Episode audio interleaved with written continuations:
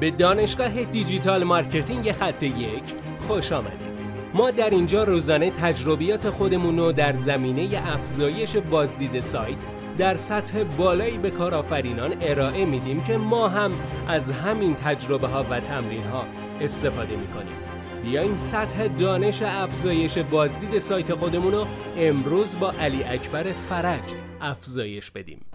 سلام دوست من امیدوارم که حالت عالی باشه. می‌خوایم در رابطه با ویدیوهایی صحبت کنیم که می‌تونیم در این اینستاگرام بذاریم که باعث بشه بازدید اون کسب و کار ما افزایش پیدا بکنه.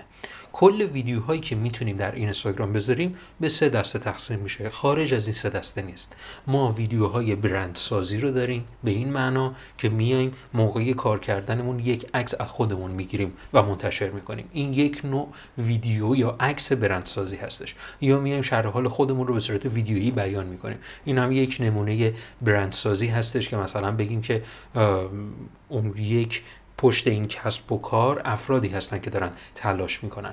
با این هدف می‌تونیم ویدیوهایی رو منتشر بکنیم. نوع دوم ویدیوهایی که در این اینستاگرام می‌تونه قرار بگیره ویدیوهای آموزشی هستش. با ویدیوهای آموزشی ما می‌تونیم اعتماد کاربر رو افزایش بدیم و کاربر کمک بکنیم و بیشتر از اون توجه کاربر رو جذب کنیم.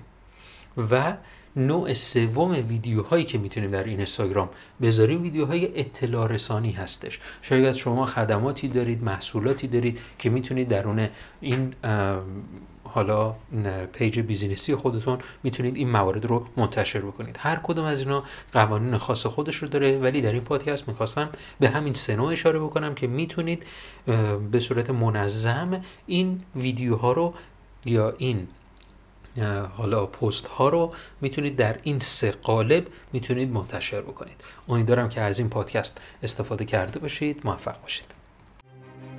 بسیار ممنونم که این جلسه با ما بودید لطفا نظر خودتو برای ما بنویس و مطمئن باش که خونده میشه. برای دسترسی به منابع بیشتر بر اساس موضوع امروز که می‌تونه به شما در digital marketing کمک کنه به سایت خط یک سر بزن راستی برای اینکه جلسه فردا را از دست ندی حتما ما را دنبال کن.